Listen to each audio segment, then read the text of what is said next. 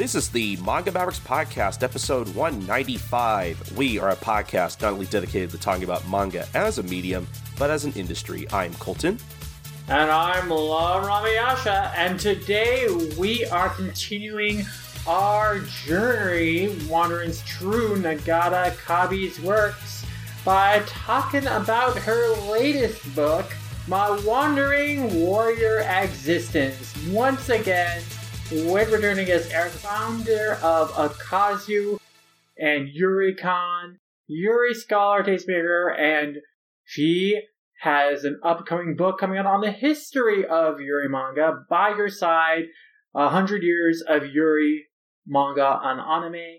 And it is just such a delight to continue talking about Kabi's works with her as we discuss her latest book and what it represents as a change in direction for her in terms of how she chooses to write these books and the messages she's trying to communicate through these books. We see a more self-conscious direction from Nagata Kabi in terms of what she wants to communicate through her art, and we have a really fantastic conversation about the book, about the breakthroughs Kabi's make, about what she's trying to explore and trying to communicate with us, and even as it gets into, once again, uncomfortable territory oftentimes, very dark territory sometimes, we find Kabi using these examples for a reason in a way that is just really appreciable and it leaves us in a really great place with her work. So it's really great to have Eric on again to talk about with her,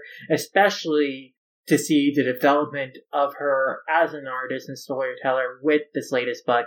And it makes us incredibly excited for what types of art she will try and create in the future as well. But yeah, really, really great conversation we had we're excited for you to listen to. For sure. Um, just to put it out there in case uh, you guys might not have listened to the last episode, we did release our previous discussion of her previous book, My Alcoholic Escape from Reality, that we originally recorded for our Patreon at patreon.com slash manga mavericks as a bonus episode of our podcast. And so, yeah, basically, if you haven't listened to that discussion, you really should. That was the previous episode of our podcast. And I think we brought it up in that discussion because uh, we also brought it up during this discussion, where Erica actually told us in our discussion of my alcoholic escape from reality, uh, sort of ahead of time, kind of what to expect with this book. And, uh, you know, uh, I think. So Nagata yeah. Does share in this story her experience of being sexually assaulted as a child. And in the timestamps, you will see the point in which we talk about that, it is about 25 minutes into the conversation. So, you know, trigger warning, content warning for that part of the conversation. If you want to avoid that, you can look in the, timestamps to find where, you know, you can skip ahead to avoid that. And yes, it is a very, you know, again, very descriptive part of the book that, you know, it, it can be very tough to read. I will say that, you know, as we talk about it, Kabi includes it for a reason, and we talk about the reason for why it's included. But if that, you know, is just too much and you you don't want to hear about it, you know, again, that's in the timestamps uh, for you to be able to navigate forward past that and continue with the rest of the podcast. Mm-hmm. That's also very important, but I was actually also going to bring up how because I think talking about my alcoholic escape from reality on our Patreon in particular, because I think our plan originally was just to kind of keep basically Nagata Kabi's like subsequent works after my lesbian experience with loneliness as sort of like a patron bonus episodes. You know, like basically as we've kind of gotten to this point, it doesn't really make sense to put those behind a paywall anymore, especially considering how harrowing her works can be and but more importantly know. i think they're just such great conversations that i would like to just share them publicly the original reason we did these as bonus pods was because originally we did a follow-up on my brother's husband that we were did it as bonus pod and i got the idea well i would like to revisit kabi's work in my solo exchange diary and if we're going to do the my brother's husband thing as a bonus pod we can do kabi's thing as a bonus pod too and then when Alcoholic Escape came out, I was like, oh, I'd like to talk about this book, and we did Solo Exchange as bonus pod. We could continue the series as that. But, you know, I, again, I think these conversations have been really fantastic. I would definitely love for more people to listen to them. And yes, I mean, content wise, the stories, you know, they deal with a lot of difficult subject matter. So that's another reason to share these publicly. But yeah, absolutely. You know, that's I think why we're taking this change in direction. That's kind of why we originally had the the reason they were done as bonus pods, and then now we're sharing them publicly because there's a lot to say about our works. We want to talk about them. We got want a lot of people to listen to these. And yeah, like, you know, the content matter also is something that we're not necessarily comfortable just keeping these as Patreon episodes behind, you know, the like tiered paywall. We want these more to be out there because they talk about a lot of subject matter and also they're stories that are meant for, you know, Kabi to communicate to her readers, you know, these positive messages to have takeaways. And I think that our podcast should also be open for people to listen to our conversations on these so they can also appreciate those takeaways in a broader capacity. No, for sure. And just personally speaking, like the more I thought about it, the more I thought like I don't know if I feel comfortable like putting these stories in particular behind a paywall. I like I do agree th- these should be these should be shared with the public because that is what Kabi is uh, has intended for these works. So, you know, it just didn't really make sense at this point to keep them behind a paywall. We're basically just gonna anytime we cover another one of Kabi's like autobiographical works in particular, we're pretty much just gonna make that public and not just put it behind the paywall anymore. You know, it, it just didn't make sense anymore. So I think that's what we're gonna do moving forward. Indeed. But we have wandered around the point of the conversation for a few minutes now, so I think it's time to finally get to the reason why this podcast exists, and that's our conversation on Nagata Kabi's My Wandering Warrior Existence.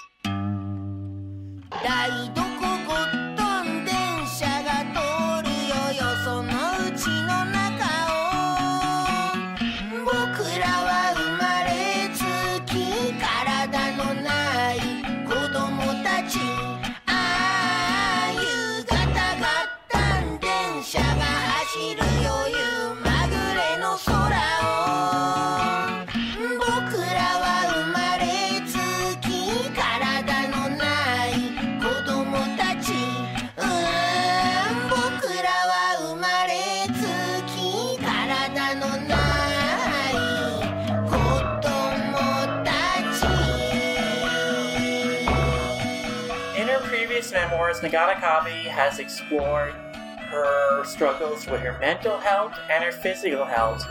But as we come into her fifth book, My Wandering Warrior Existence, we see her face a new hurdle that she has love.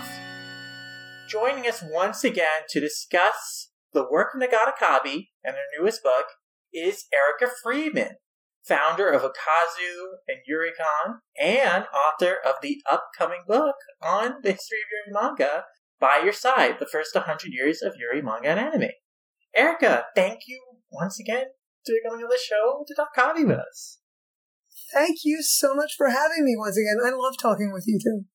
As do we, and especially Kabi with your perspective on her work and her what she is doing for autobiographical manga and just, you know, more manga comics in general. And this is an interesting new, it's not a new direction, but to me the book is interesting as a step in her oeuvre in an interesting way compared to like her previous books. I feel like through the story here, we see kind of like a more confident Kabi from the outside in terms of what she's doing in her self reflection.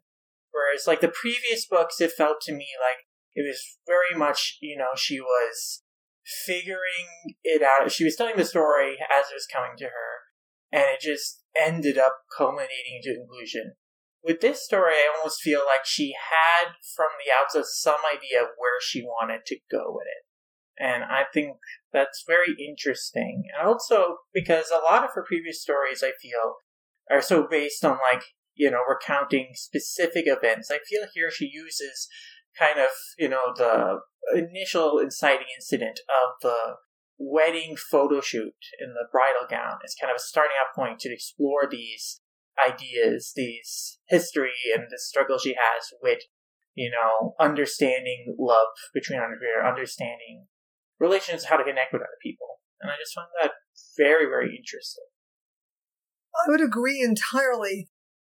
We, you know, we know from her original book that it was not really meant as a book in any meaningful sense. It was a diary. It was literally her writing on Pixiv, like, hey, this stuff is going on.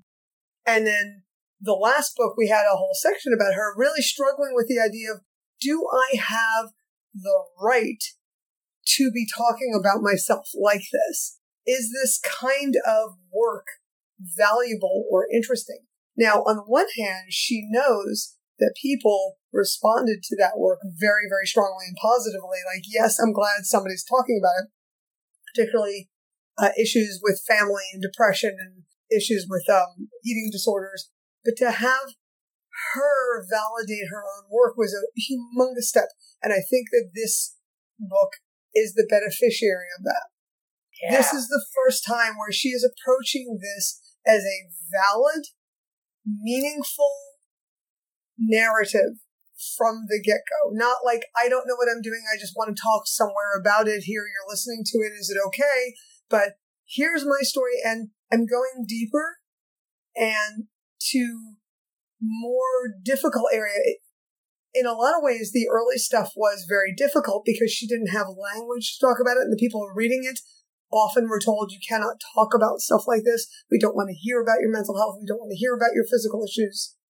And that's true for a lot of folks who have mental health issues, who have who are disabled, who have chronic health issues, who are neurodivergent. All of us have issues with people wanting to even hear about it more than once. Like they, you know, I say I have MS, everyone goes, "That's nice, boom." But then, can I talk about how that actually affects my memory and my health? No, because nobody really has time for that. So this is the first time post her last book where she's given herself the right to write this narrative without questioning herself. And so she's approached it completely differently. And I agree 100% that she used the wedding as a jumping off point to tell a story that she wanted to tell anyway, the way she wanted to tell it. And I agree there's a lot more confidence and the structure of the story is much different. And I think we'll get into that when we get towards talking about the various pieces of the story. Absolutely. I do really feel that Kabi, you know, compared to especially Lesbian Experience Solar Stage Art, which felt like it was written in the moment every chapter. I feel like with this book, like Kabi had an idea. She came into the story with a thesis in mind, with a message she wanted to communicate with her readers. And she yes. was confident in her ability to use her experiences to kind of illustrate her own journey in navigating like her feelings on the relationships from the perspective of already having the epiphany and the self-reflection as opposed to previous books where she was figuring it out as she went yep. along. Yep, I agree totally. Yeah. Well, before we get into like the specific beats of the book and Kabi's journey. I just wanted to start with like, you know, your initial first impressions on reading the book when it came out in Japanese, because Holden and I, you know, we just read the book for the first time like this week in prep for the mm-hmm. podcast. You know, yeah, this is one of the more timely uh, episodes we're recording in terms of when a book has come out and we're talking about it, uh, same weekend of the English release. But you know, you've been able to sit with this story for you know, more than a year. And what were your impressions reading it the first time and now impressions reading uh, again in English? My impression was uh, primarily, as I said, that she had an idea and was working on it specifically, but also that the pacing was much more deliberate. Mm-hmm. Yeah. That she started off with this jumping off point and then went to talk about things that she wanted to talk about and then did something important. And I want to talk about that when we get to the piece um, in the middle there um, about her past. Mm-hmm. But I, I don't want to jump into that immediately. But I feel like the pacing was so deliberate. And when you got to the end, the way the end of this book leaves you is so specific. She sat down clearly with her editor and said, We're going to do this thing now. We're going to have a journey. This is, you know, your hero's journey, right? Mm-hmm. There's a, st- a, jumping off point and, you know, and the wedding functions as the psychopomp. Mm-hmm. So she goes into that and then goes deeper and deeper and hits nadir and comes out and comes out. And at the end, she makes a point of talking about what the challenges and triumphs were. And that is something we have not seen. She's left us in the past feeling worried about her. Mm. And I'm not saying that I don't worry about her every day, but I feel like there are a lot of things that happened here in between this book and the last book. You know, she did a um a live talk with the folks at TCAF that's, that was on YouTube for a while, and it, it had to be pulled two years ago. Mm-hmm. Yeah, and it was a. I mean, given what we know of her, which is almost nothing, it was just based on the books, and we know really nothing about the woman herself. It was an incredibly brave moment, right? She right. goes out to talk about all this stuff to random strangers on the internet, you know, um, to let us hear about what she has to say about her work. And Jocelyne Allen did a really great moderation of that. And it was really eye opening. I mean, you could see she was really nervous at the beginning, but by the end, she kind of calmed down. And I feel like every time we see her delve into herself, she comes out a little bit more confident. And now I'm changing it. It's not, in fact, the hero's journey. It's Inanna's journey. Hmm. She's going into the underworld every time. Each time she sheds a little bit so that she can become the truest self she is. Mm-hmm. That's a beautiful. And I feel like this book is the culmination of that. Yeah, totally. And I think there's so money of that. Like when I did watch the TCAF panel, uh, when it was streamed those years ago. And yeah, I was like pleasantly surprised that Kabi seemed a lot more confident and than I was expecting based on the manga. And also, like, you know, it takes an incredible amount of bravery to put yourself out there uh, in oh, yeah. public, you know, to, yeah. you know, just to do that live stream. And also takes a lot of bravery and courage to, you know, be vulnerable and put out you know, very personal stuff about yourself in your stories. And before, yep. like, Kabi was doing it, and she didn't necessarily think about a lot about, like, oh, like, a lot of other people are going to read this and connect with this, and then, oh, like, my parents will eventually uh, discover me this. And that gave her a little bit of anxiety uh, in her second Solo Exchange, and she had to navigate that, and that culminated in Alcohol Escape with her realizing, hey, yeah, it's valid for me to tell my story. And then here we see her, you know, purposefully sharing these anecdotes with intent, with a reason to build up to this thesis she has. And also yeah. from the perspective of being in the place of like having made peace with a lot of the things she's discussing in terms of like this struggle she's had with understanding love and relationships. Like by the time we get to the end of the book, we see that Kabi has learned and is trying to practice lessons of self love, uh, taking care of herself, and feels like a lot more confident in knowing like what she wants, even though you know she can't. She not necessarily is able to completely go out and start forming connections with other people. She comes to a place of like self satisfaction with herself, so she doesn't mm-hmm. fret about it as much. And yeah. it's just nice to have the book end at the note where like Kabi's, like anxieties over this have mostly been worked on by her and she is like taking mental care of herself and being kind to herself and also I just like, you know, the final like post chapter that's not really connected to the rest of the narrative, but we just see her like talk about her hobby she is doing right. like and that, that to me was and... such a key moment because yeah. again folks who have um, a lot of mental health issues often don't have space for that. Yeah. Know? And that's physical health too. I should say health generally. People with health issues don't often have space for things like hobbies. They're navigating life. Life is it. That's the work. And having the time and the energy, the mental energy to do something just for fun is a tremendous benefit, but not everybody has the ability to do that. And that was really good. But again, that was such a very visible editorial narrative decision mm-hmm. because she had in earlier works often left us with a concern for her well-being and this one was like Yeah. oh hey thanks for walking with through this with me now i'm going to tell you i'm doing okay now Yeah. so don't worry so much about me and, and i feel like that was such a specific decision to make people feel less bad when they were done with the book Right. and I don't know if that's more true than the other books, but it lends us to believe that. Because, like, at the end of uh, Solo Exchange, sorry, first one, you know, we had this feeling like maybe she was developing a relationship, and at the next one, was like, oh, wait, no, that didn't happen.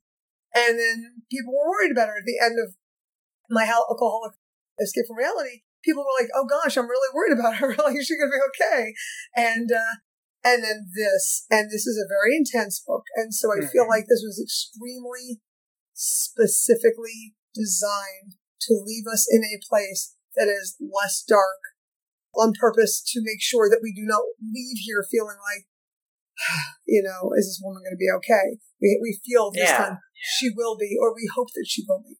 Definitely. I do think that its inclusion was meant to reassure the readers that she's doing fine. And I Yeah, or at least doing better doing better. and finding space. Yeah. Right. And that she's, you know, has a healthier mindset of realizing, hey, I don't need to, like, my value of my life and myself isn't just dependent on my work and having hobbies, just things that make me happy, is, like, important. Without these hobbies, you know, without happiness outside of work, you know, life can be really hard. It can feel, like, exhausting, Yeah. meaningless. Yeah. And so, yeah, it's so wonderful to see her like find hobbies, like things she's passionate about besides manga in terms of being learning like ukulele.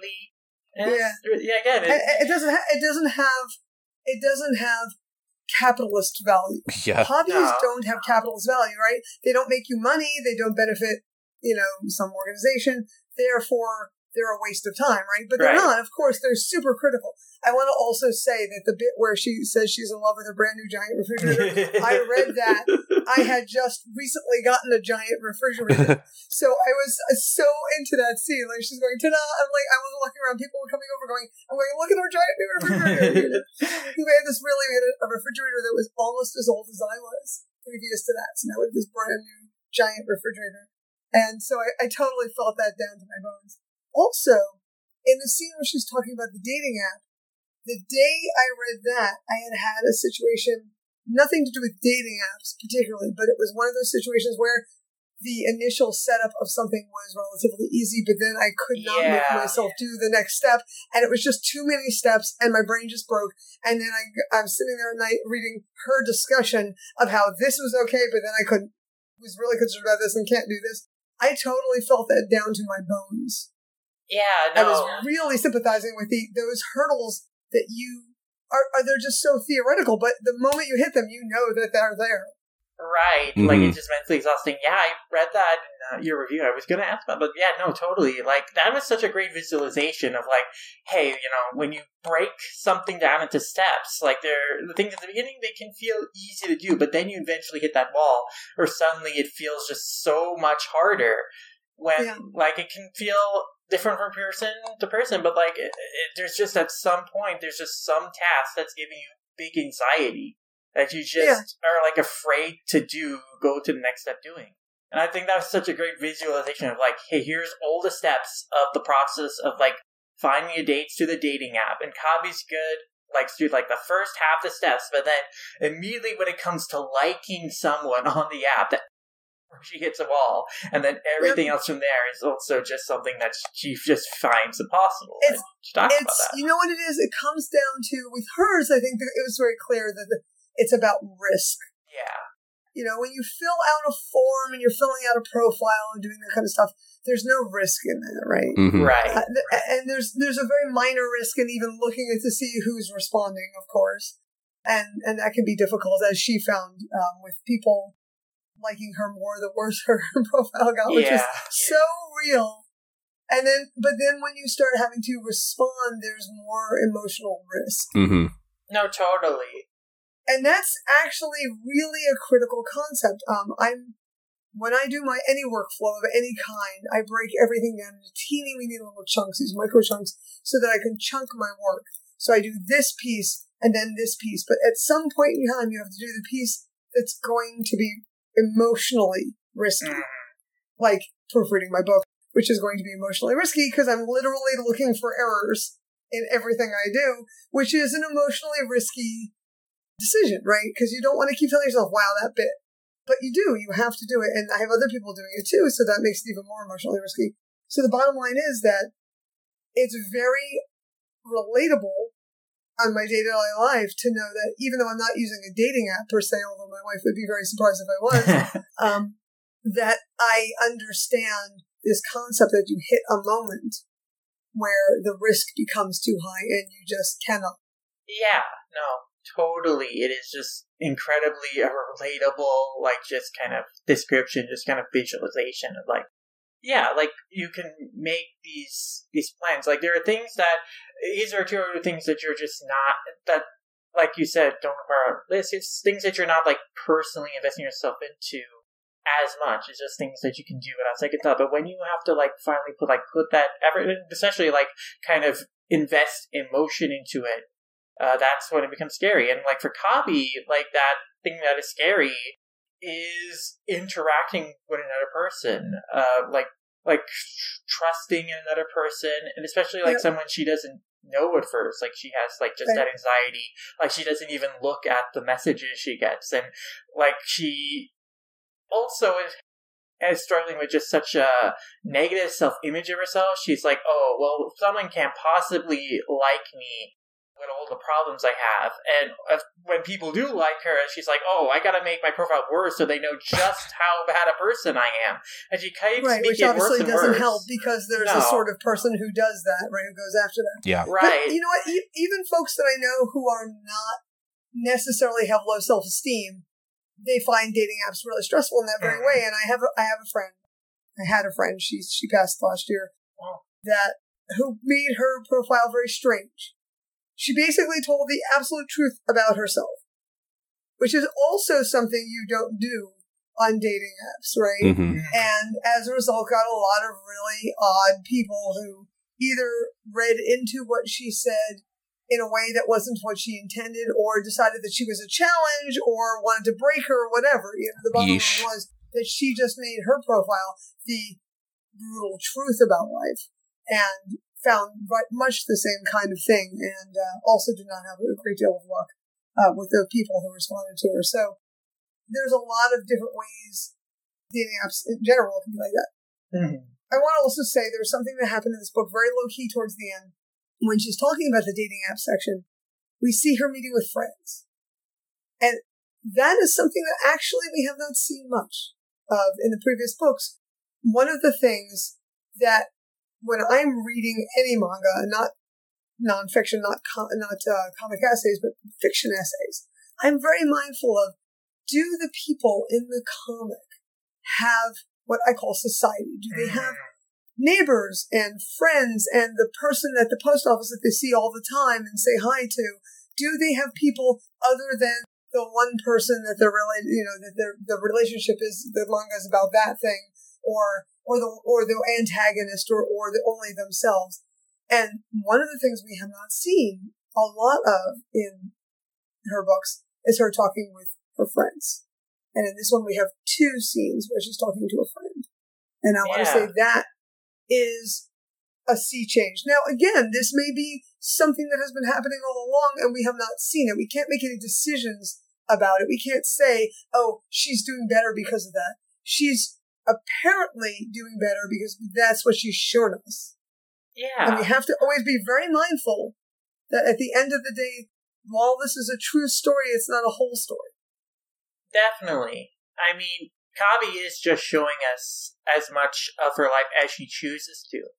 And Right. in previous books, yeah, she really did not address like any other people like in her life in terms of friends besides, you know, her family. But here she brings up that hey, there are a lot of friends who I'm using like as examples, so like here's the way and they, they said something or here's an experience I had with a friend that, you know, meant something to me or got the gears turning in my head to try something. Yeah. And I think that is super interesting. Like, and Yeah. to just have more of a sense of like, hey, Kabi has a social circle. She has some key friends who mean a lot to her, and they are in small ways like giving her, you know, the courage or giving her ideas to try something for herself. And sometimes those things don't work out, like with the wedding shoot or with the dating app. But she has people around her that she and feels she may always around. have had. Yeah. And the thing is, realistically, she may always have had those people and they have not been included. Or maybe the people we see in this book are actually a greater, larger group that are, are consolidated. We actually don't know that, which is why I always say we don't want to make too many decisions based on what we see and assume that that's real life because even though it is true, it is not the whole story. But what we are seeing, and this is why I feel like it's really important narrative decisions, that if we see these things, we feel, we feel as readers better about her. Yeah. So I feel like this is very much about what we as readers, the experience we are being given. She's definitely thinking about the reader, and I think the inclusion of her friends is also important to help illustrate the point that she brings up is that she understands love for friends. She understands, you know, being a friend to someone. But the barrier she has is then what does it mean to like love someone romantically? What is that extra barrier that I'm having with like meeting someone in the context of wanting to have a romantic relationship with them? Because as she also bring up with an example of her friend, a coworker friend, like he also once agreed with her to the sentiment of, oh, like people are scary, strangers are scary. But then he had a girlfriend and she thinks using his example is like, well, wait, that person's girlfriend was once a stranger to him as well. Right. So Right. she is using like her friends, the people in her life, as like examples to help illustrate the idea. Like, hey, like she has a self awareness that she is capable of forming like friendships, forming relationships with other people in that context. But if the specific problem she's having is like romantic relationships, relationships of like romantic love, and why Mhm. that is scary to her. And she's trying to navigate like what exactly is that wall, uh, that separation Right. between the two. And then that brings us to the sexual assault scene, um, which Yeah, so content warning ahead of time, trigger warning. Uh, it is a very evil thing in the book. Kabi uh, herself, like, brings up a content warning and has a designation where to skip in the books. It's it's very descriptive, um, and she doesn't hold anything back. Uh, and there's there's a lot to say about it, just in terms of how uh, it makes the reader feel reading it. For I I did have to step away from the book reading it because it was just making me. It was just so upsetting. It was just made Yep. me. It did make me cry. Just the the horrible incident that happened to her, uh, and what she suffered under it, and then it made me angry uh, at how people uh, reacted to it. The people in her Yep. life who you know are supposedly are meant to look after her reacted to it. I mean, her mother did okay with comforting her and taking her, but then later that same day when the doorbell rang, she just told her to get the door. So, but that's Yeah, one thing. then- but the, the the big school- thing is the police and the school. Like the police The saying, "Don't go me, anywhere was- stranger." The school like like re-traumatizing her by like telling constantly everyone in the class her. and that followed her for, until for the rest of her elementary school, all the way through sixth grade. And as she described, she became object of curiosity. Just how horrifying, just how exhausting, just constantly. Don't you want to go dig them out and like beat them up? I mean, it's horrible. yeah, Yeah. yeah, just to be. Uh, It's just it's so appalling. Yeah. It's Um, just so, so infuriating. yeah, but the, I'm sorry, Cole. No, I no, I was just gonna say, yeah, that was definitely the most shocking. But like, uh, like I, I, you know, w- when we talked about um, my alcoholic escape from reality, you know, you you kind of told us ahead of time when we had you on, Erica, like what was coming, and so Yeah. I. I, I knew about that going in and I knew that was going to come up at some point, but like I wasn't really ready for like how descriptive it was going to be. Like I wasn't really ready for like I I thought I was braced, but I was I was not braced enough for like what she was going to get into. So like I like Lum, I kind of had to I had to kind of take a minute to step back because like you know that, that that was genuinely really upsetting to read and like really sh- like really shocking. Like I just I just it, it, it felt so out of left field, even though like I knew, even though I knew what was coming. Yeah, it's Yeah. just it's visually very intense the way she draws herself as a child and how she reacts in the moment. Like she doesn't show her facial reaction during the moment of the assault, but like seeing like the panel where like the sound the the text of her screaming while Yeah. uh, she's like crying these tear bubbles uh, into this pink black abyss is just it's just it's a very intense image as is It her is. running home, her cowering in fear, hearing the doorbell. It just makes me so. Yeah. I, I I can't Well, even imagine and the what it was thing like is, drawing this is that. something that I think that I can't stress enough that authorities do re-traumatize victims of Yeah. any Yeah. age yeah. all the time. This is not unusual. It is not surprising. It's enraging, as it is with anybody I have ever known, um, and myself. It's enraging that you cannot trust the adults around you. It's it's enraging that. Um, I mean, at this point, it should not be surprising that the police are useless. Yeah. Um, uh, I think we can all agree that we have gone past that. There's no police authority in the world that is trustworthy. Mm-hmm. Yeah. I think we can safely say that. Um, but the fact that schools are so much part of the revictimization process is neither surprising nor shocking, but still and always enraging. So that was not surprising to me. I did also Yeah. have to step back from it um, when I read it the first time. Mm-hmm. But I want to say this about it. It was not the point. No, it wasn't. right? It was not the point of it. It was there to illustrate something Yeah. important Mhm. that she was talking about. And I think that that is the most, that's the thing I want to talk about is when I read narrative that includes sexual assault, so much of it is sort of a fridging sort of situation like, Mm. oh, this woman, when it's written by men, it's almost always like, you know, oh, this woman was raped, therefore I How have to blah, blah, make blah. me Like, feel as Yeah. make me feel like right, exactly, which is insane. Um, Yeah. But the important point here is that she was telling you something, so you understood the next sentence, which Right. was, "I, as a sexual assault a person, a child who was sexually assaulted, have a weird relationship with relation with relationships and with human relationships and with trust." But here's the important point. This is the thing that made this so important and why I thought it was good that it was here. And she then goes, but I know other people who've been sexually assaulted and they can make human relationships. And that was the separate question. Mm-hmm. Yeah. Why can I not when they may be able to? Which leads into the letter she got from one of her fans explaining how human relationships works, Yeah. which was incredibly touching, incredibly meaningful. It was super well articulated letter, but no, just in to go back to her use of the story, just to illustrate this point is this goes back to what we were discussing about like Kabi, like having very intentional purpose of like the Yeah. message she was trying to communicate. Like she uses this story as an example. I went through this horrifying experience that you know was very traumatizing, and I thought that this could be a reason why you know I can't date form relations with people. But yeah, she uses this as an example to show, well, I went through this, but even though I went through it, I know so other people have gone through this, but they are able to form relationships.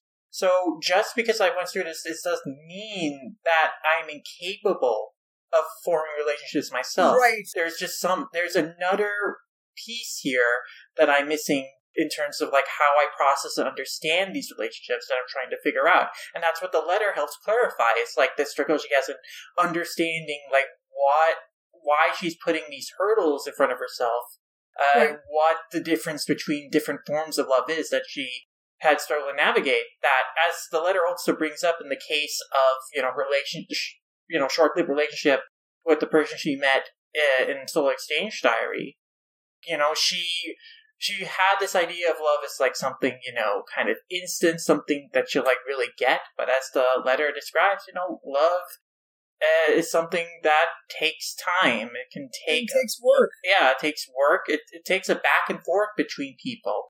Like when someone comes to you with love, you know, you spend the time with them. It the feelings bounce back until like mutual affection forms. And there's many different ways like love can start. An interaction that's meaningful, the relationship that's meaningful can begin.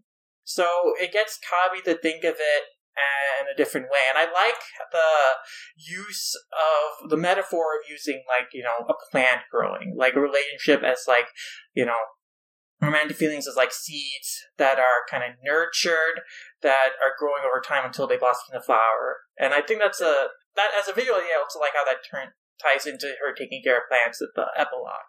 But like, I just, you know, I think that this letter and the way Kabi's able to communicate, hey, here are like different ideas of how to grow up, how to nurture relationships, and what to keep in mind in terms of like, you know, forming a relationship with someone else. And the point that I f- felt very strongly about all of that, and that was all very good, and you're absolutely right, 100%.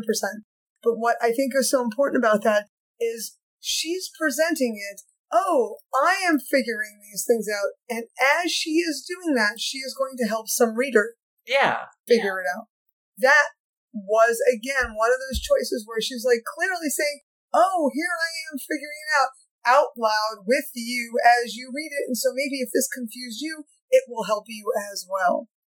Yeah, absolutely. Like, I mean, the story felt it's building up to the description of this letter, to these conclusions Yep. And again, Kabi's going right in the story was, you know, from the mindset of, hey, I went through this, I had this block, and now thanks, you know, to a lot of self reflection in this letter, I am kind of learning like a different way of thinking about relationships with other people and how to move forward. And I want to write this story to help other people who may feel similar to me, having, you know, pre existing knowledge that a lot of people relate to her work and maybe in similar situations to her. So I yes. thought that was just, you know, so like powerful and striking. And then, yeah. and then she modulates it again. So this is why I feel like this entire book is so incredibly interesting and intentional. She then goes into not forming relationships with other people, but with herself. Right. She took that. I understand how this works now. And the first and most important person that I have to form a relationship with is me. Yeah. And she takes that time and goes, all the things that she's been telling herself that she's not worthy. And I know so many people for whom I think that will be a revelation because I know so, so many people who tell me, you know, well, the voice in their head tells them they're not worthy. I'm thinking it's not a voice in your head. It was probably your family, your school, and all the people around you, and your mother, and your father, and your parents, and your grandparents all these people around you have been telling you that for decades. And here you are, 30 years old and neurotic, and you can't figure out why. Here's why. Because you've been told you're not worthy of having a good relationship with yourself. So yeah. The Goddess says, I also felt that way. And now, now that I feel like I understand how relationships have to work, which is I have to spend time with somebody and have experiences with them, she goes and spends time and has experiences with her own self. Yeah. So critical a concept, right? Hmm. so empowering. No, totally. First, love yourself. First, like yourself. Like to be with yourself. Like to do things for yourself. And then, then, once you have established that you yourself is a good person to be around, then you can look to other people. Yeah, no, it's very just satisfying and very hopeful to see like Kabi at the end of the story, you know, especially, you know, in the beginning of the story, we're seeing these examples of Kabi having a negative self image of herself, like really like undervaluing and treating herself harshly for not being able to do things, you know, with the dating app example. Uh, even just when thinking about herself, uh, you know, in the assault story, saying, oh, maybe I was just stupid, or maybe the policeman had a point and stuff like that. But by the thing, by here, at the conclusion of like reading the letter, she realizes with her relationship to herself that hey, if I were to treat another person the way I treat yep. myself, that would be abusive. Yeah. She recognizes that hey, you know, if I punish myself, order myself around like that, and if I did that to another person, you know, that would be uh, incredibly damaging. It, that's not what I want to do to myself. That's not what I do to someone else. So yeah, she takes care of herself and she thinks pos- starts to think positively of herself. Like with the miso soup example, it's like she makes points to herself, like saying, "Hey, I made this for myself. I made it tasty for myself. I allowed myself to eat it, and I ate it." You know, she and enjoyed it, right? Yeah. exactly. right. You and, know, all, and this is this is such important behavioral therapy, right? yeah, This is this is how we build a healthy self esteem from what apparently is nothing. There's a lot of other points that we skipped though. But I want to say that uh, with relationships, she get we get a glimpse of the fact that her parents were a were never really right. I don't want to say an un, they weren't an unhealthy relationship, but they didn't really maybe right. like each other. Mean, there was an no arranged of friendship there. marriage, and she had, you know, mentioned like in her earlier books how strange she felt her parents' relationship was, that she wasn't in a Yes. loving household, and eventually she realized she like didn't completely understand, but like it is true. Uh, it seemed like from growing up that you know she had a skewed perception of like. Love Right. relationships between couples that they were unhappy that there such thing as like romantic love was just a fairy tale thing but then Yeah. of course you know as she grows into adulthood she's starting to realize hey, actually, these songs, like this Judy Mary song, is based on real emotions. Like, there's examples on Twitter of people sharing their happy stories about being in love with another person. And she realizes, no, this is out there.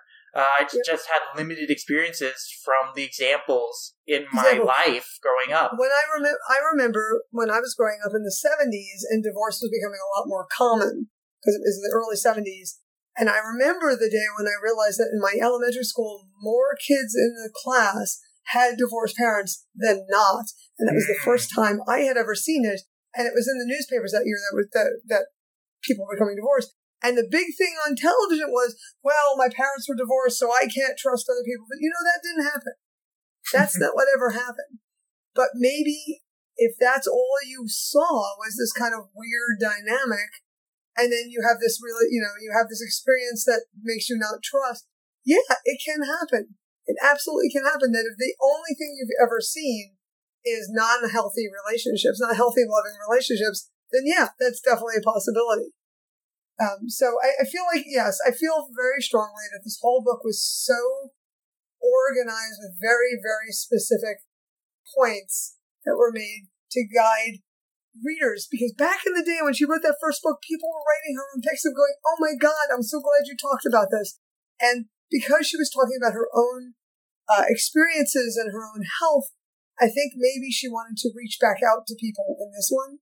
Yeah. And I feel like this book is going to touch a lot more people. If if you didn't if you didn't feel like my alcohol escape reality was was relatable because that's not your experience, I feel like she touches on things that are much more universal experiences again. Mm-hmm. Yeah, I mean, I can just speak from my own experience that honestly, a lot of what Kabi is discussing in this book in terms of like her hurdles that she feels in form relations with other people, uh, the anxiety she feels with trying to pursue uh, relationships or use like e- even the thought of using these dating apps, uh, all of this.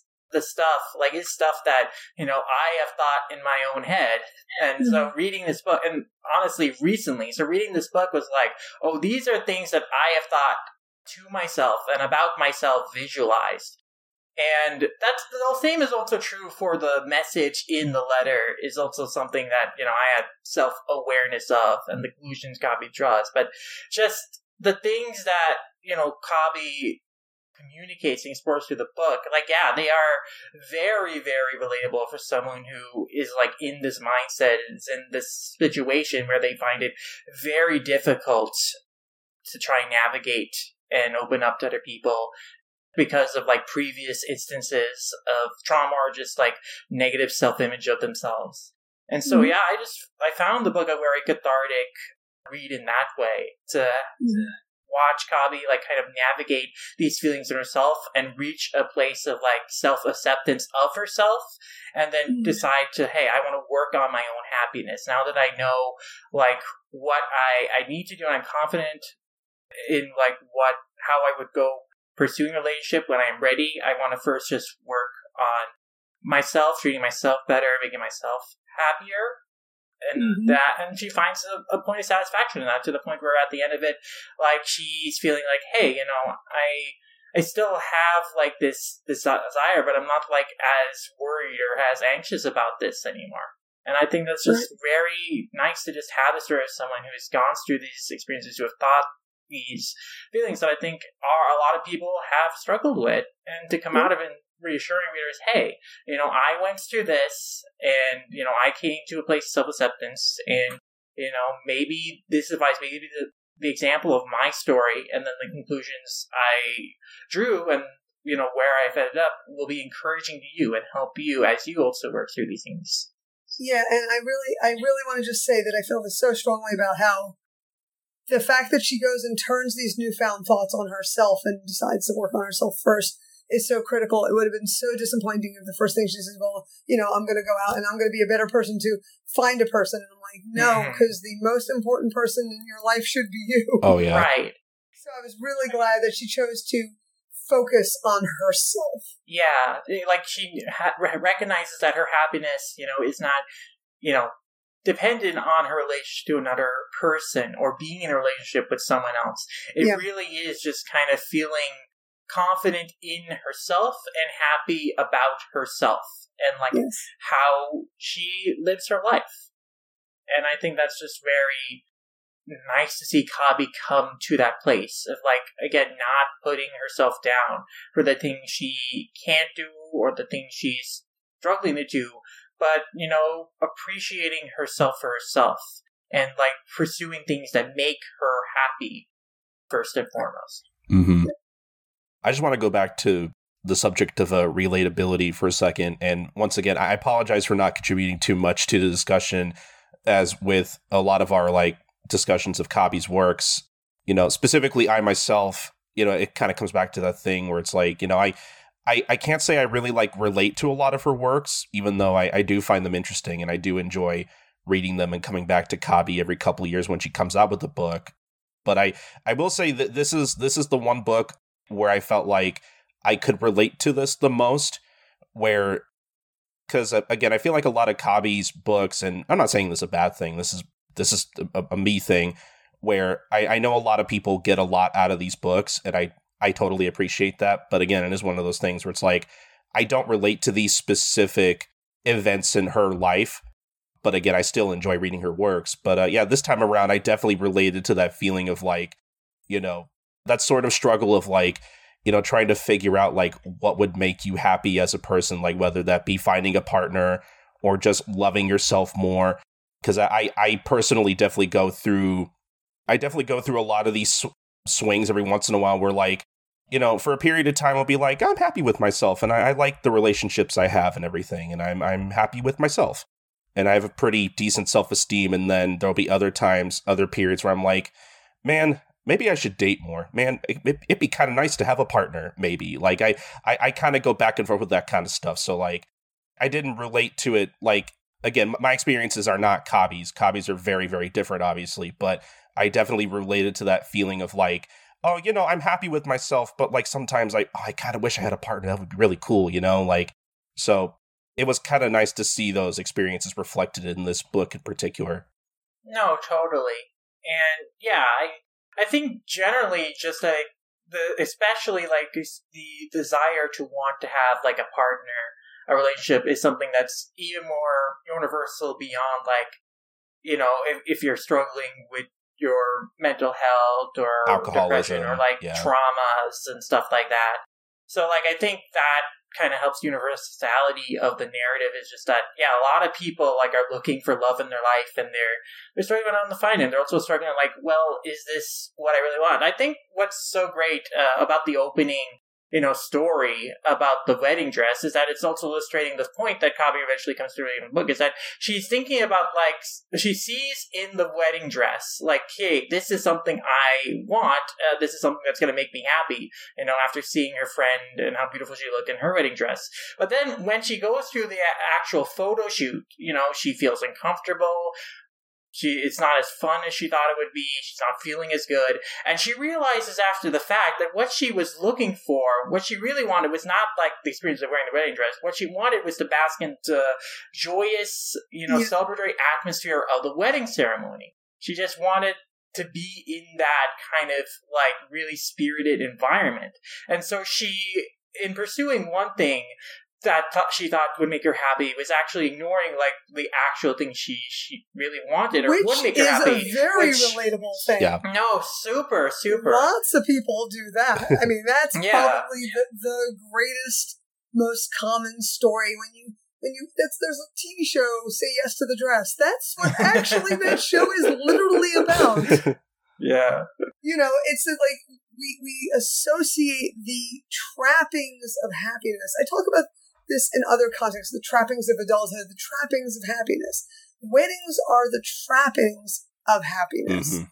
But if you're not happy, the wedding is not a happy thing. If you are, if your relationship is on the rocks and you have a child, the child having a child is not a happy thing. You Yeah. cannot make the trappings the thing itself. So when you're a kid, you know, you're 16, 17 years old, everybody wants to get old, drink, drive, all this stuff. Those are the trappings of adulthood. Actual Right. adulthood means you're you're responsible for other people as well as yourself. Your decisions have consequences, and you are subject to dealing with those consequences. That's what actual adulthood is. So the trappings of adulthood is what everybody's looking for. The trappings of happiness, like weddings, Mhm. anniversaries, going out and taking a walk along, along the Omotesando on Christmas Eve with your your you know partner of some kind. Those are the trappings of happiness. Yeah. But if you're actually happy, those things are not all that important. Yeah. So Yeah, no, they actually- might be something you want to share with other people, but they're not the thing itself. And I feel like that's a huge message. And when she comes up front with that message, it really is very powerful. Mhm. Yeah, no, just the idea like, oh, these are things that, you know, we're told make us happy, like having Right. weddings, like wearing they this are beautiful the dress. But they are the consequences of happiness, right. not not the They're the results, not the causes. yeah exactly. Yeah. They're not the causes. You don't you aren't happy at a wedding. The end. Right. Yeah. Weddings where you're happy make you happy. yeah. Mm-hmm. Absolutely.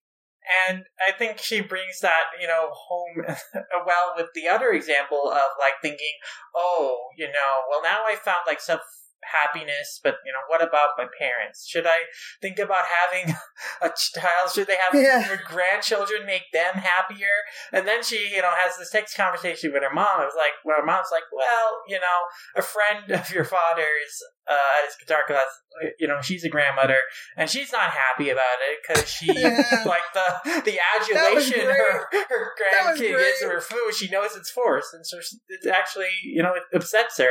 And then her mom is like, "Oh, you know, I think a dog would be cuter than a grandchild." so that it's a great thing that she also assumed, like, "Oh, this."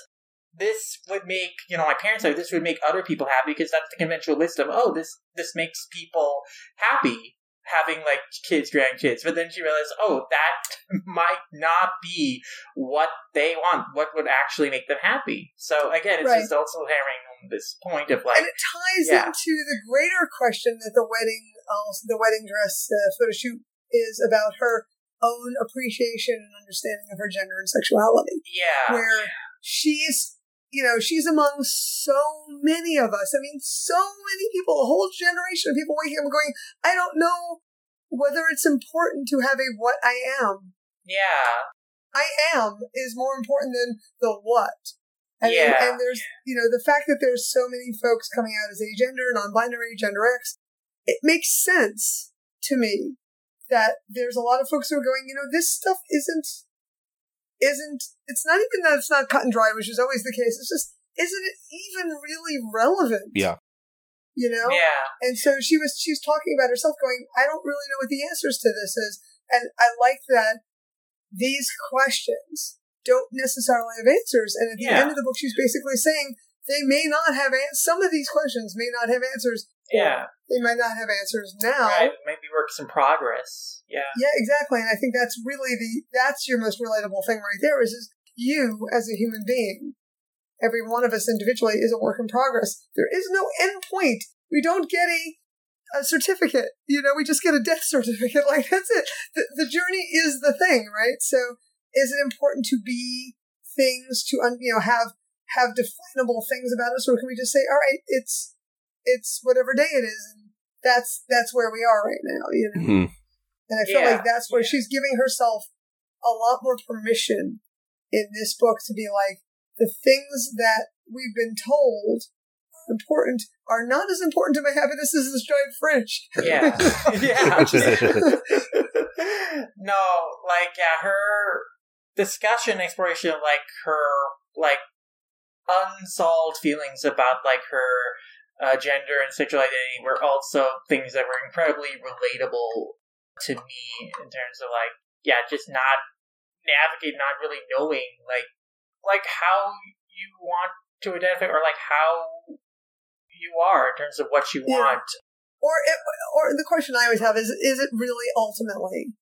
Does it matter? Yeah, but just... does it matter? And it matters to us. I mean, of course, here's the thing: labels are important. They do two things. Yeah. Right? We've talked yeah. about this before. It means that we can find our own group of people by labeling ourselves, and it to some extent it makes other people able to other us. So we know that the one is negative, but sometimes it's also useful because if you have somebody and you say, well, I label myself as this, they can say, well, I know this other group here. You can go talk to them. They will, they will welcome you. So there is that. It's not always negative. But the answer is, I hope for a future where the labels for gender and sexuality are much less important. Yeah. I want children just, my child is my child their sexuality, their gender will be determined at a future date. yeah. when they decide what that is. And that's that's the world that I really hope for is when those things are not so relevant to how we identify ourselves until they become relevant to how we want to identify ourselves. Mm-hmm. Absolutely.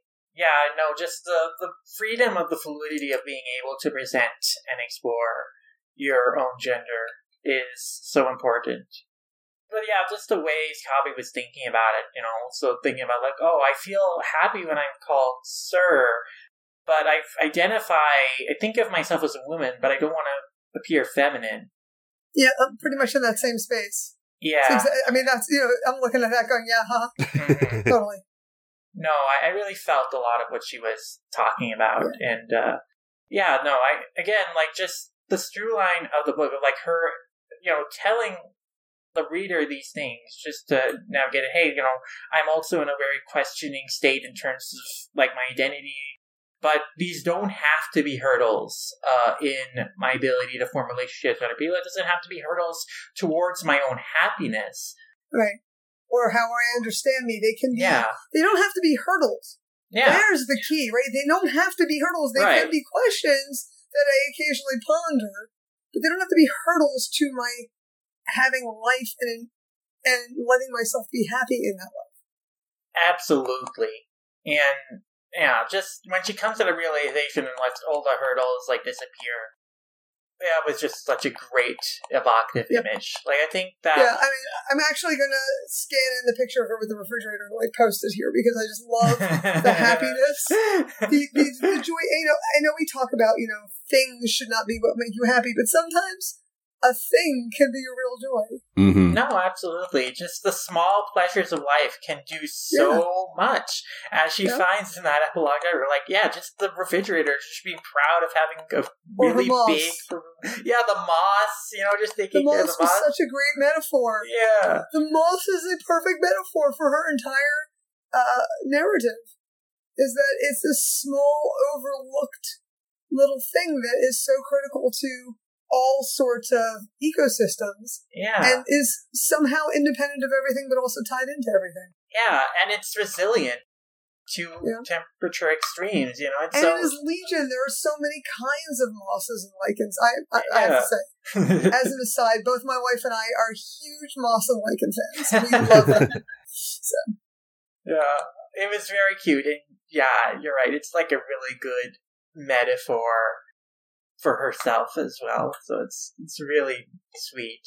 But yeah, it's yeah. I'm looking at the panel where she's showing off the fridge now. She's so I just proud. Love that panel so much. She's just so proud when she's just like yeah, presenting exactly. it. It's the expression we've never really seen from her. Yeah. Before that. Look. Yeah. You know? Happy, confident Kabi is like very nice to see. Kabi's really making me want a new fridge, honestly. Uh, I'm gonna I'm gonna say having a new fridge. I mean, my fridge was like 50 years old when we got rid of it. It was it was dying. Hmm. I'm so happy with this new fridge. We get, every day we say, "Wow, what a great fridge!" It's ridiculous. My mother calls me up and goes, "How's your new fridge?" I mean, it's so silly, but it's amazing. Yeah. Ah. So I think we're in agreement that, you know, Kabi's throughout this book, she comes out in seemingly a better place and even more importantly, like through the book, she wants to help encourage readers to find a better place for themselves. And I yes. think that's just a great evolution. Like as we mentioned before, just in looking through her books, is that you know she really seemed to start uh, telling the story from a place of like, hey, I have a message I want to tell my readers, and I'm going to tell stories about myself in an effort to help you know communicate this message to other people who may have been going through the similar situation with me.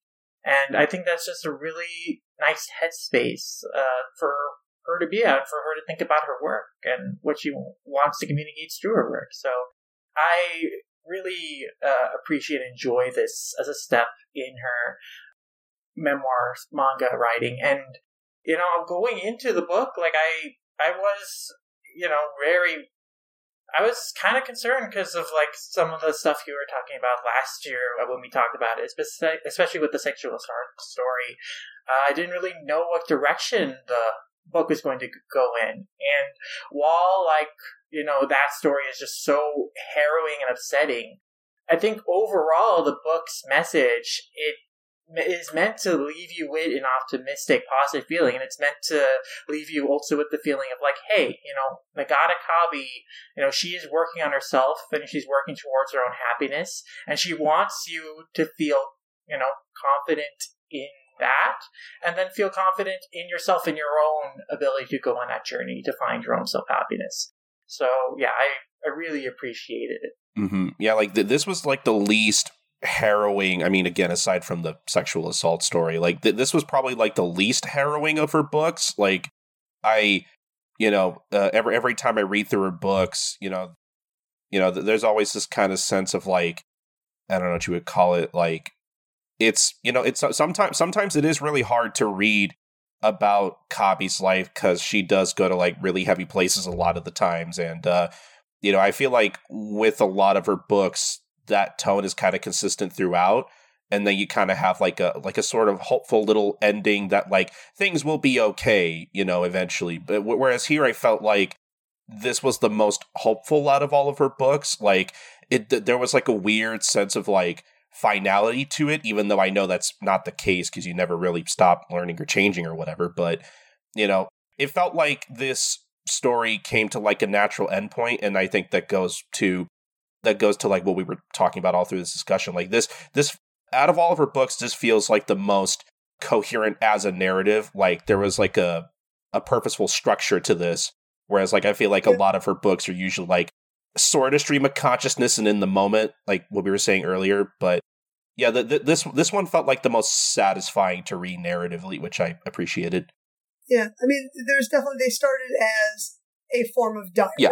You know, mm-hmm. And this one was was was much more structured, which means uh, a couple of things we can do. We don't know whether or not she herself is really in a great place right now, or or things are going well. What we can say is she has an excellent editor, yeah. and one she trusts implicitly, who uh, we occasionally see glimpses of, a, glimpses of in the book, and and who makes really good decisions with her, and one that that helps her play to her strengths as a storyteller mm-hmm. and as a mangaka and I also know that she's doing other work as well as these comic essays, but the fact that she can throw herself into the comic essay with more energy and less tentativeness is great for us as readers as well. But I definitely feel like this one was the first one that was less a diary and more a a structured narrative yeah. with the reader in mind. As she says at the end, you know, she's talking and she talks to the readers a lot through through her books. And and that makes sense because of she started by talking to people in Pixiv and they were responding to her. Um, but I feel like this one makes very clear what she wants you to take away from this is that she's doing better mm-hmm. and we should be happy for her. For sure. Absolutely. And I hope look forward to some new work from her that if not shows the evolution of her life, then maybe hopefully the evolution of her work. Mm-hmm. Absolutely. I really would like to see like in her next book, like it also continues this trend of like having you know, a positive direction for life and also, you know, positive messages to communicate to a reader. Uh, or at least like the intention of like writing down experiences with that intention of leaving the reader with, you know, kind of a positive message like, hey, here's some like kind of takeaways that you can apply to your own life, or like, you know, here's how I went through something, you know, harrowing, and then how I've come out of it stronger for it. Mm-hmm. And yeah, I think that'd be nice. And I also, yeah, just want to continue seeing her like uh, experiment with what kind of stories she wants to tell. You know. That's it. That's what I really want. Yeah. I'm much less concerned about what I take away from it. Yeah. What I want to see is her being able to explore her own world For sure. Right. in different ways, and that's far more interesting to me. Um, and if if comic essays are the way that she does that, I'd also like to see her uh, feel freer to uh, create new fiction. I'm Yeah. really looking forward to pretty much anything she works on. No, absolutely. Like I'm very interested in seeing like just what art she wants to create, and she's will That's pretty create from it, here on. Yeah. So Mm-hmm. yeah, I mean, I think she's a very interesting artist, incredibly talented, and I I really am like just looking forward to, especially as we've tracked, you know, kind of you know positive developments in her life uh, up through this book, like you know where she will choose to go next. Mm-hmm. But actually, uh, before we probably wrap up here soon, I, I actually wanted to ask Erica because uh, I totally forgot she's actually doing another series right now about food, and I, I think about her eating disorder. I might I don't know if I have that right or not. Yep. Have you read any of that? I have read a few of the chapters that are online. I haven't had a lot of time uh, working on my book. I've kind of had to split a lot of my time through various Yeah. things, but yeah. So it is. It is a discussion. It's called Gourmet to Go, Mhm. and uh, it is. It is very much about her relationship still with food and uh, eating. So she's not done plumbing that uh, Yeah, space yet. So Mm-hmm. From what I've heard described, it's like her talking uh, a lot of times about like the the food she enjoys eating, but then like some sometimes about like kind of her, more of an unhealthy relationship with food. Yeah. That she enjoys. Like a lot of it is like you know these really enjoyable things, but they might be like you know kind of uh, high in calorie things that she feels some sort of guilt about it. Yeah, which we saw a little bit of in this book Yeah. where she, you know, punishes herself about it. But also she has her pancreatitis to worry about too, so she does have to be very careful with what she eats Yeah. as well. Yeah. So you have the, the food disorder, the eating disorder plus a physical unwellness that will complicate food matters for her. So, Yeah. so yeah, so that's, so there is that too as well. I'm sure that'll be the next one that we get. Yeah. Yeah. So looking it up on the Comic Action uh, website, it feels like it seems that there hasn't been a new chapter in uh, quite a long time. Yes. So I, I do wonder like if it's a series that'll continue or she's Or, or working on something working else. on something else. Yeah. yeah. But yeah. Yeah, because we were talking about, you know, how sort of hopeful and a little more positive this series was. I and like as soon as we brought that up, like you know, this newest series came to mind. I I just can't help but think like, mm, I'm I'm not sure how what it's going to be like to like read her next thing because obviously it's not available in English yet, but I'm sure it will be in the future.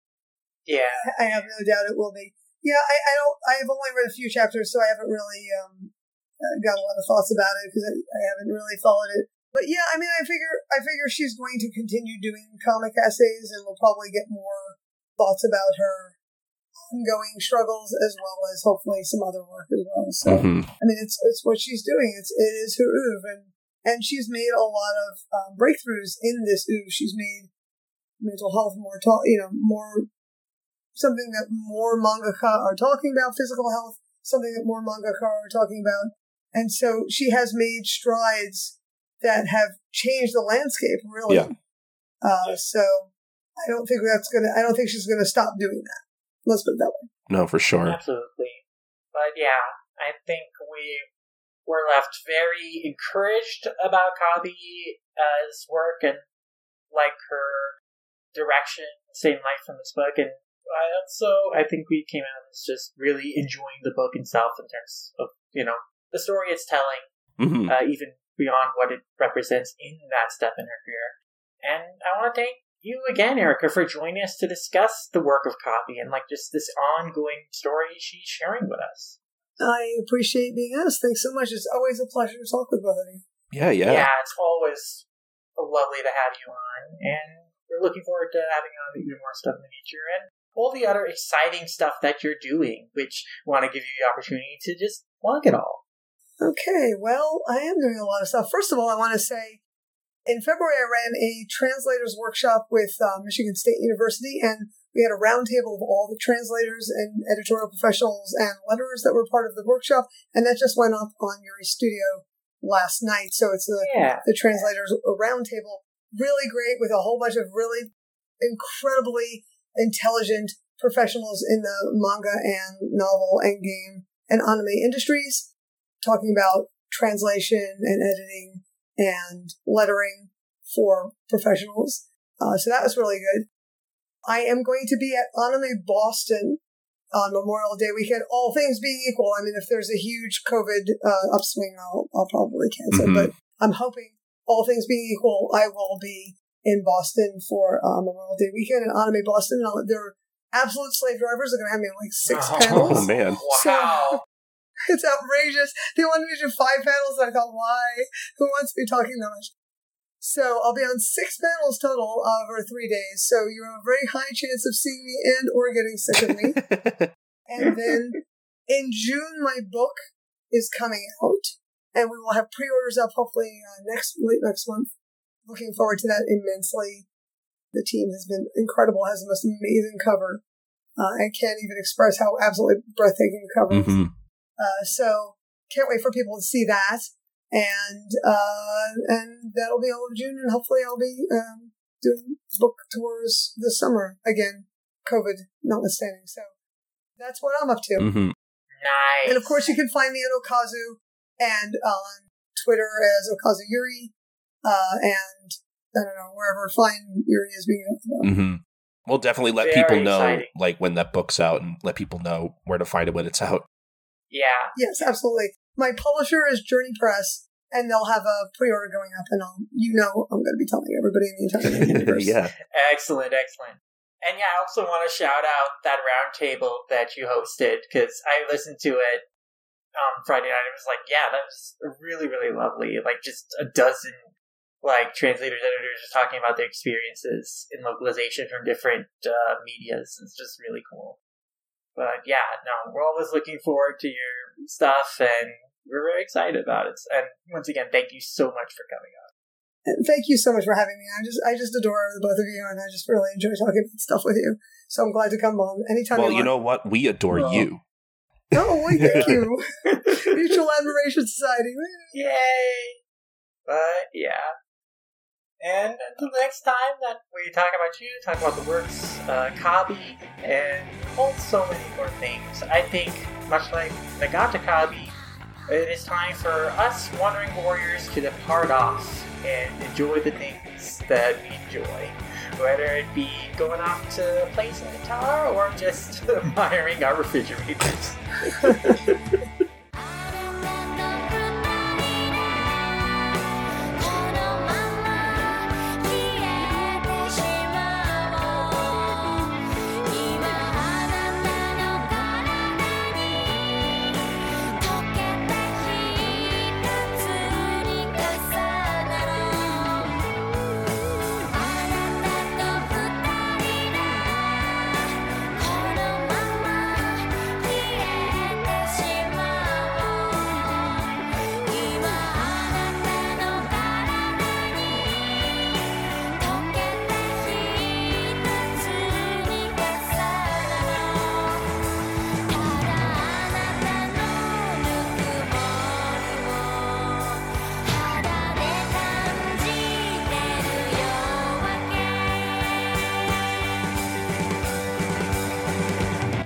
Thanks once again to Erica for joining us on the show to discuss Nagata Kabi's work. It's always a pleasure to discuss Kabi's manga with her and get her insights on Kabi's development as an artist and storyteller. And I thought we had a fantastic conversation. I'm looking forward to our next opportunity to chat with her. If you want more thoughts on Wandering Warrior, well, let me seg us into our community shoutouts, where I'll start off by sharing Erica's review for both the Japanese and English editions of Wandering Warrior, where she discusses what makes the book such a powerful comic essay and what makes it represent a triumph for Kabi as an artist and how it explores the joy she's now found in her life and is continuing to search for. If you enjoyed Erica's takes and perspective on the book in our conversation, definitely check out our reviews for even more structured supplemental talks on it. And as mentioned on the show, definitely check out the MSU Japanese Pop Culture Localization Roundtable she moderated, featuring a ton of great localizers in the industry, relating their experiences and thoughts on the development and future of Japanese English localization, as well as all the other great interviews and video essays Erica's uploading on our channel, and the editorial content she's writing for Okazu, and of course, check out her upcoming book, By Your Side The First 100 Years of Yuri Manga Anime, which should be out. Continuing with our shoutouts, and for a more personal reflection on Wandering Warrior, check out Drop Into Manga's examination of how the book explores dating with mental health, as author Tony reflects on his own experiences being in a similar boat of anxiety, trying to date, while being self conscious about their own mental health issues, and how he related to Kabi's experiences trying and struggling to use dating apps in particular, right down to making a blunt and honest profile of his life on the dating app and feeling like no one could put up with his baggage. He also explores Kabi's message about finding self love and loving oneself before others, which he really resonated and agreed with. It's a wonderfully written essay that relates his personal experiences and perspectives to Kabi's own and finds much in her story to find validation and hopes through. I also want to include Manga Machinations' recent podcast on Wandering Warrior existence that they beat us to the punch in releasing just a few days ago. The Manga Mac crew has been doing a great series of podcasts on each of Nagata Kabi's books with the series' English translator, the wonderful Jocelyne Allen, who as always shared a great perspective on the series as someone who had spent a lot of time thinking about how to communicate Kabi's thoughts identically to an English readership. And she touches upon the familiarity with Kabi that she brought into this particular book, having met and interpreted for her at TCAF last year. I think Jocelyne's perspective as Kabi's translator and someone who has come to understand her well, having met her and spent a lot of time with her books, is especially valuable, and it was great hearing her perspective on how Kabi's storytelling confidence seems to have grown in this book. The Manga Mac crew themselves offered interesting personal responses to reading the book and navigating Kabi's story and the experiences she relates. And Dakazu in particular brought up a smart point about how Kabi's storytelling choices may in part be influenced by her unfortunately toxic readership, which may be the reason her Meizo Senshi Kabi manga hasn't been updated in over a year because of how cruel the comment section for that series was. While I didn't agree entirely with some of the crew's thoughts and takes on the book, it is still a thoughtful conversation on Kabi's work with some great perspectives, observations, and insights that I highly recommend listening to alongside ours. Moving on from the works of Kabi to other memoir manga, exploring the growing pains of an artist, Esty Shamshel of Oigue Maniacs wrote a nice review slash reflection of Akiko Higashimura's blank canvas that relates their own experiences attending art school and how he relates to Higashimura's own narrative of navigating that world and the struggles and regrets about her time in it, which I also deeply relate with and reflected upon in our previous podcast in the series. Shamshel also has a great observation of Hidaka Sensei and how he represents the duality of a person from their exterior to interior, and what he appreciated about Higashimura's work as a whole in terms of depicting authentic women, and how this series inspired an interest in bouquet from him, the shoujo manga magazine that inspired Higashimura. Blank Canvas is a book that resonates a lot with me, and I really appreciated Shamshel's own thoughts and perspective on it as a fellow appreciator of her work from an art school background. Now, moving beyond memoir manga, but into analysis of comics that explore women navigating similar themes of learning self love, navigating relationships, and their gender identity, also explored in Kabi's work, I want to highlight three relatively recent articles published on Anime Feminist that I really enjoyed. The first is a piece by Sky exploring how she related with Boys Over the Flowers' heroine Tsukushi as someone who was also expected to embrace parental roles at a young age and developed a feeling that she had to carry the burden of keeping her household afloat and that her burdens should only be kept to herself, and how she saw a kindred spirit in Tsukushi as someone who was going through a similar situation of shouldering burdens and responsibilities alone without parental support, finding strength and catharsis in her resourcefulness and adaptability in overcoming her obstacles, and appreciation that her own experiences have shaped her into someone much like Tsukushi, whom she considers her hero. It's a fantastic analysis of Tsukushi's character from a valuable personal perspective that I really enjoyed reading. As while BOF's problematic elements are often rightfully emphasized in modern reflections and analysis of the series, Tsukushi really is an incredible and admirable and empathetic heroine that I'm glad to see get the praise and analysis of her character that she deserves. And next, I want to share Jesse H's analysis of the penultimate chapter of Fumi Yoshinaga's All My Darling Daughters, which explores how the lives of protagonist Yukiko's childhood friends panned out after their middle school promise of being working women striving for equality in the home and workplace, and particularly focuses on the downward spiral of Makimura, who starts as the most ardently ambitious and wanting to achieve her personal professional success, but over the years slowly lowers the bar for herself until embracing just being a housewife. And while the story isn't necessarily uplifting, Jesse makes a great argument for why it is so valuable as a story of a woman failing to achieve success as a victim of gender inequality because it highlights the real inequalities that stand in the way for a lot of women to achieve that personal and professional success, dealing with sexist systems and socioeconomic problems that prevent many from being able to climb the ladder and forcing them to settle for the bottom, showing that there are circumstances outside of one's own control that can interfere in their ability to achieve their goals, and that for many women, their failures aren't for lack of effort, as is often narrativized, pushing the audience to check their assumptions about a person's privilege and the barriers they face, and present a sympathetic look at those who must resign to conforming to societal expectations.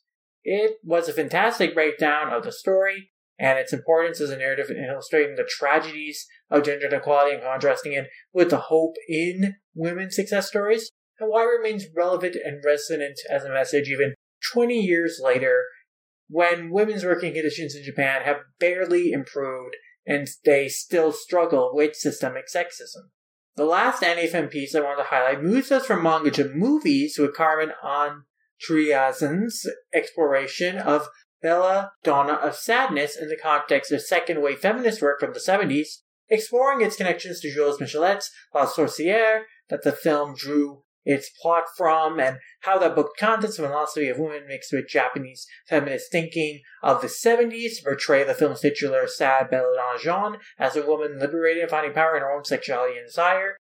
Carmen does a lot of fantastic analysis of the symbolism and plot of the book as placed in the context of 70s Japanese feminist movements and giving a history of the movement and the philosophies of some of its most prominent figures, namely Tanaka Mitsu, as well as dissecting the idea of Jean Lacan's theory of situation, which was also popularized in the 70s, and how Jean bucks against his idea of a female subject seeking male power because of how the society she creates is anti patriarchal and built on the liberation from hierarchies and social and sexual norms, showing it is possible to create a better society outside of the existing model.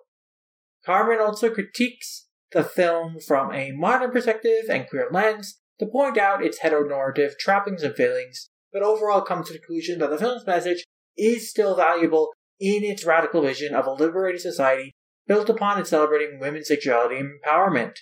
Belladonna Sadness is one of my favorite films and such a fascinating work of feminist art of its time. I really appreciated Carmen's placing the film in the context of its historical influences, the feminist movement in Japan in the 70s, as well as in context of popular social philosophies on the nature and relationships between men and women of the time, and how the film embraces and deconstructs these competing influences in different respects. That does it for my AniFem shoutouts, but to return to themes of love and grief, I want to share Kate Sanchez's essay of Jujutsu Kaisen Zero, where she relates her own personal struggle grappling with the debt of loved ones and processing her grief, exploring how grief stays with you for a long time and can be channeled in different ways as a powerful and transformative emotion, and how it's reflected in Yuta's character arc in the film, and Rika as a symbol and manifestation of his grief and how he's able to move on from seeing Rika's curse form as a symbol of the guilt he feels over her debt to embracing her and accepting that she is the person he loves and offering his own life to her in an act of pure love for both her and the friends he's trying to save.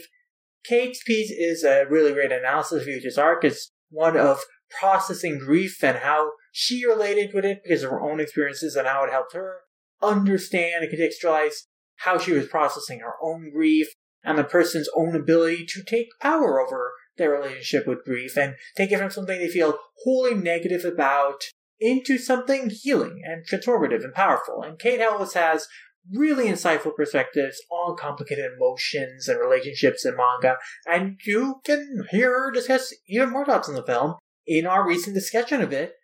We had with her and Sam Leach as a bonus pod on our Manga Mavericks Patreon.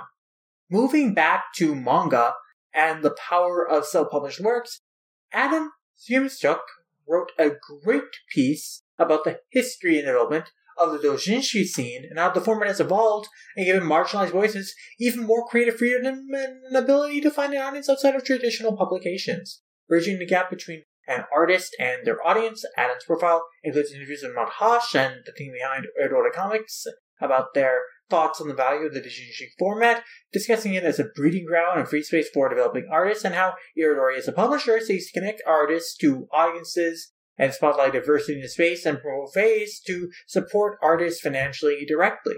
Adam's piece is a great profile of the doujinshi scene and the message about the versatility and creativity found in the medium that the two biggest indie publishers are trying to convey through the works they localize. Moving from articles to videos, I have two I want to share that are in the same vein of exploring the nature of love and relationships, like Kabi's Wandering Warrior.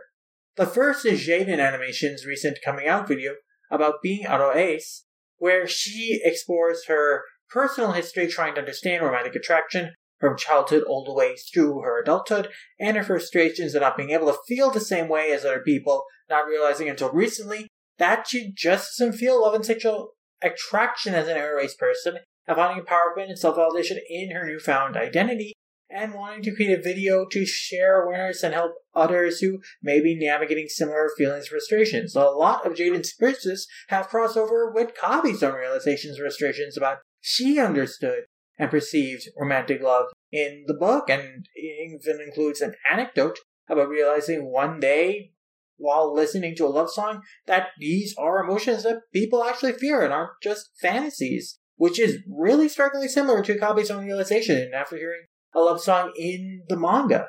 And Jaiden's animation is incredibly funny and creative, and her story is a poignantly told one of self discovery and validation of finding happiness outside of the social constructs of what is considered normal in terms of needing romantic and sexual interest in one's life.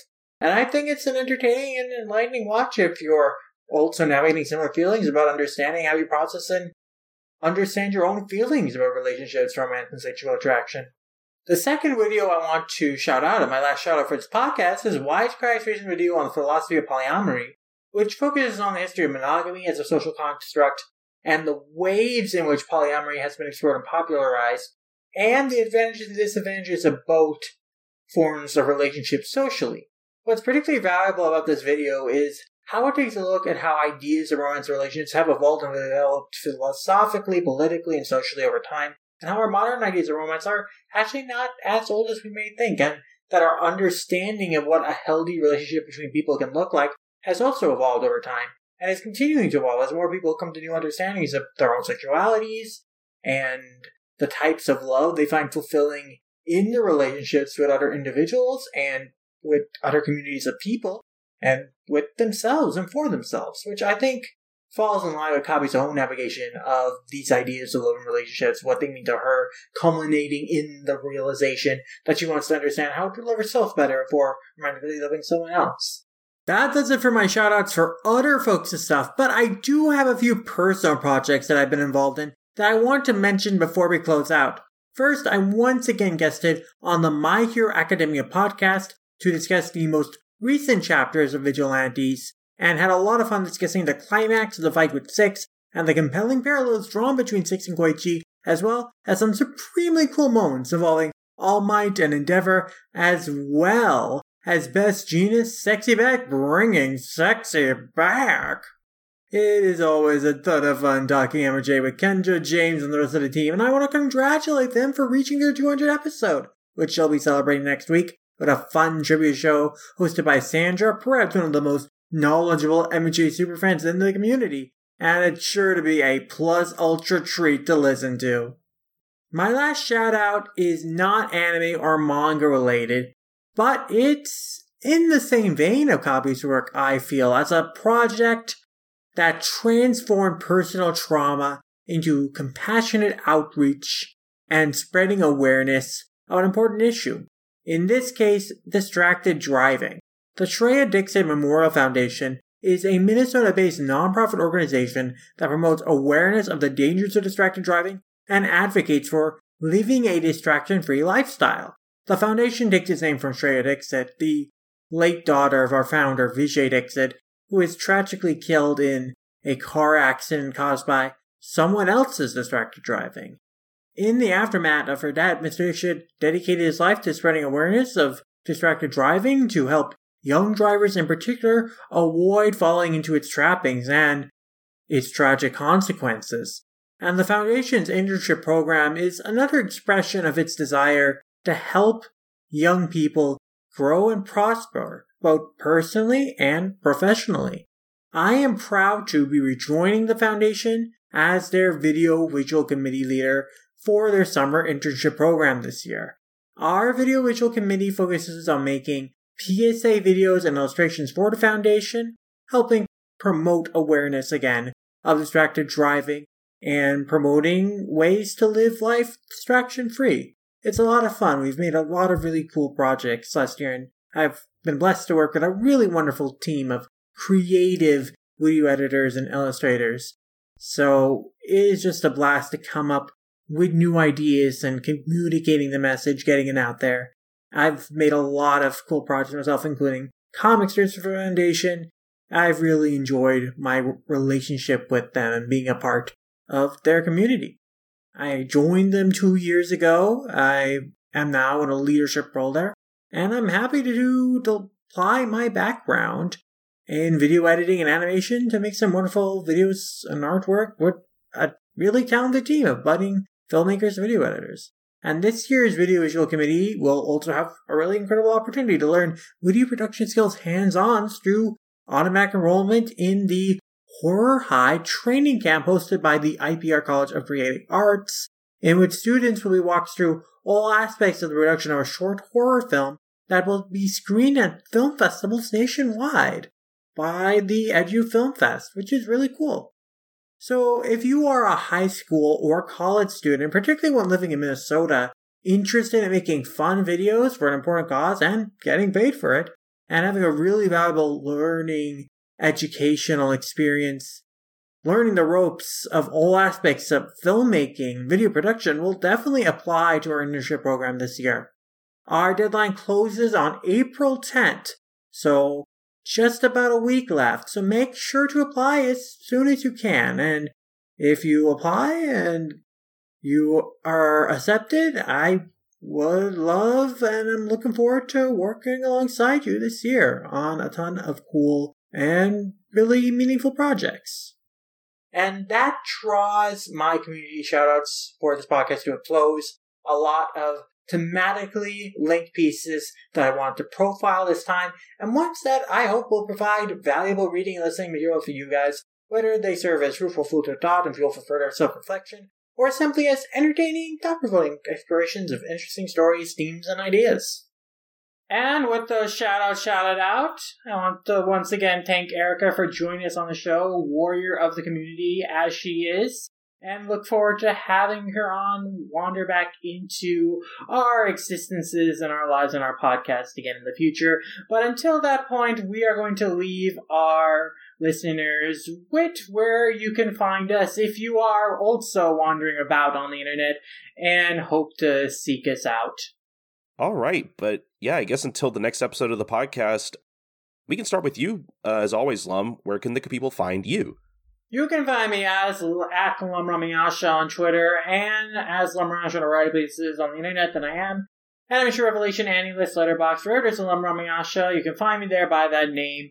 You can also read my reviews on mangaravs.com. We've got a lot of books coming in, a lot of reviews going out. Look forward to more in there. That's also going to find the other podcasts I do. Lum Squad, the Urusei focused podcast I do with my good friend Andrew Issei Yoshimura. We discussed the wonderful and wacky world of Rumiko Takahashi's classic comedy sci-fi manga, Urusei Yatsura. And we are having a lot of fun going through his releases of the manga as they've been coming out, catching up on those. We're excited to talk more about the movies as they have become made available, streaming on Crunchyroll and on Blu-ray through Discotek. And of course, with the upcoming new anime on the horizon, there is just so much to talk about, about the world of Urusei Yatsura, about the series of Rumiko Takahashi, and we are just so excited to talk about. We just have so many ideas, so look forward to more episodes of Lum Squad. You can find us on Twitter at Lum Squad, and YouTube you can find our channel name just by searching for it. And of course, we're on every podcast platform you can think of, like Apple Podcasts, Spotify, Stitcher, Anchor, and of course, we publish episodes in the Manga Rats podcast feed itself and early on the Manga Rats Patreon if you want an extra incentive to check out our Patreon. But if you also like the art I do for our shows, the illustrations and thumbnails I do, or the illustrations and animations I make in general, you can find that stuff on my Instagram at SiddhartWorks. All right, but as for me, I'm Colton. You could find me on Twitter at SniperKing323. I also host and produce a lot of my own other podcasts outside of this one that you can find links to over at my personal blog at coltoncorner.wordpress.com.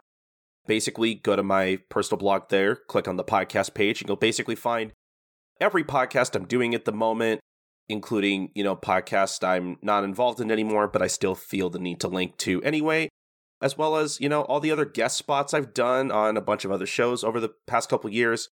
Basically, you can find everything that I'm doing and have done again over at coltoncorner.wordpress.com. But as for Manga Mavericks, you can find every episode at mangamavericks.com. That's where we post every episode first, unless you're a patron of ours at patreon.com slash manga mavericks, where at the $2 tier in particular, you will have the chance to listen to select episodes of the podcast basically, if we happen to have an episode of the podcast edited before it's set to come out on our main feed, we will put it up on our Patreon first. But that also depends on uh, you know what we have done at, at a given moment, and you know what what we have ready to upload and everything. Really depends on our schedules and everything. So if you want more reliable content, you should sign up for our five dollar tier. We're over there. You'll get a new bonus podcast at the end of every month. The latest bonus podcast you can listen to should be, I believe it might be out by the time we put this episode up, is our Jujutsu Kaisen review, Jujutsu Kaisen Zero review that we did with our good friends Kate and uh, Sam Leach. We talked about uh, Jujutsu Kaisen Zero, the latest big anime movie. And yeah, that was a fun conversation. And uh, yeah, if you want to hear us talk about that in particular, that's at our Patreon right now, again at the $5 tier or it should be, you know, soon after this episode comes up, I should say. But, you know, you can listen to so many other cool bonus podcasts on our Patreon, once again, at patreon.com slash manga mavericks. And basically, signing for Patreon is like the best way for you guys to support us and helps us keep the lights on, et cetera, et cetera. And, you know, we just appreciate your patronage. Again, patreon.com slash manga mavericks. But as for everything else, you can follow us on Twitter at manga underscore mavericks or on Tumblr at mangamavericks.tumblr.com for all the latest updates on the podcast. Subscribe to our YouTube channel at youtube.com slash mangamavericks, where we post different excerpts of the podcast, including some exclusive content every once in a while. Again, youtube.com slash mangamavericks. Subscribe to us. You know, email us anything at mangamavericks at gmail.com. Do you have any thoughts on Nagata Kabi's works? Do you have any thoughts on uh, manga in general? What are you reading? What are you reading that you want us to talk about on the show? You know, email us anything about manga, the podcast, you know, mostly anything. You know, we'll read them on the show. We love getting emails from you guys. Again, that's at mangamavericks at gmail.com.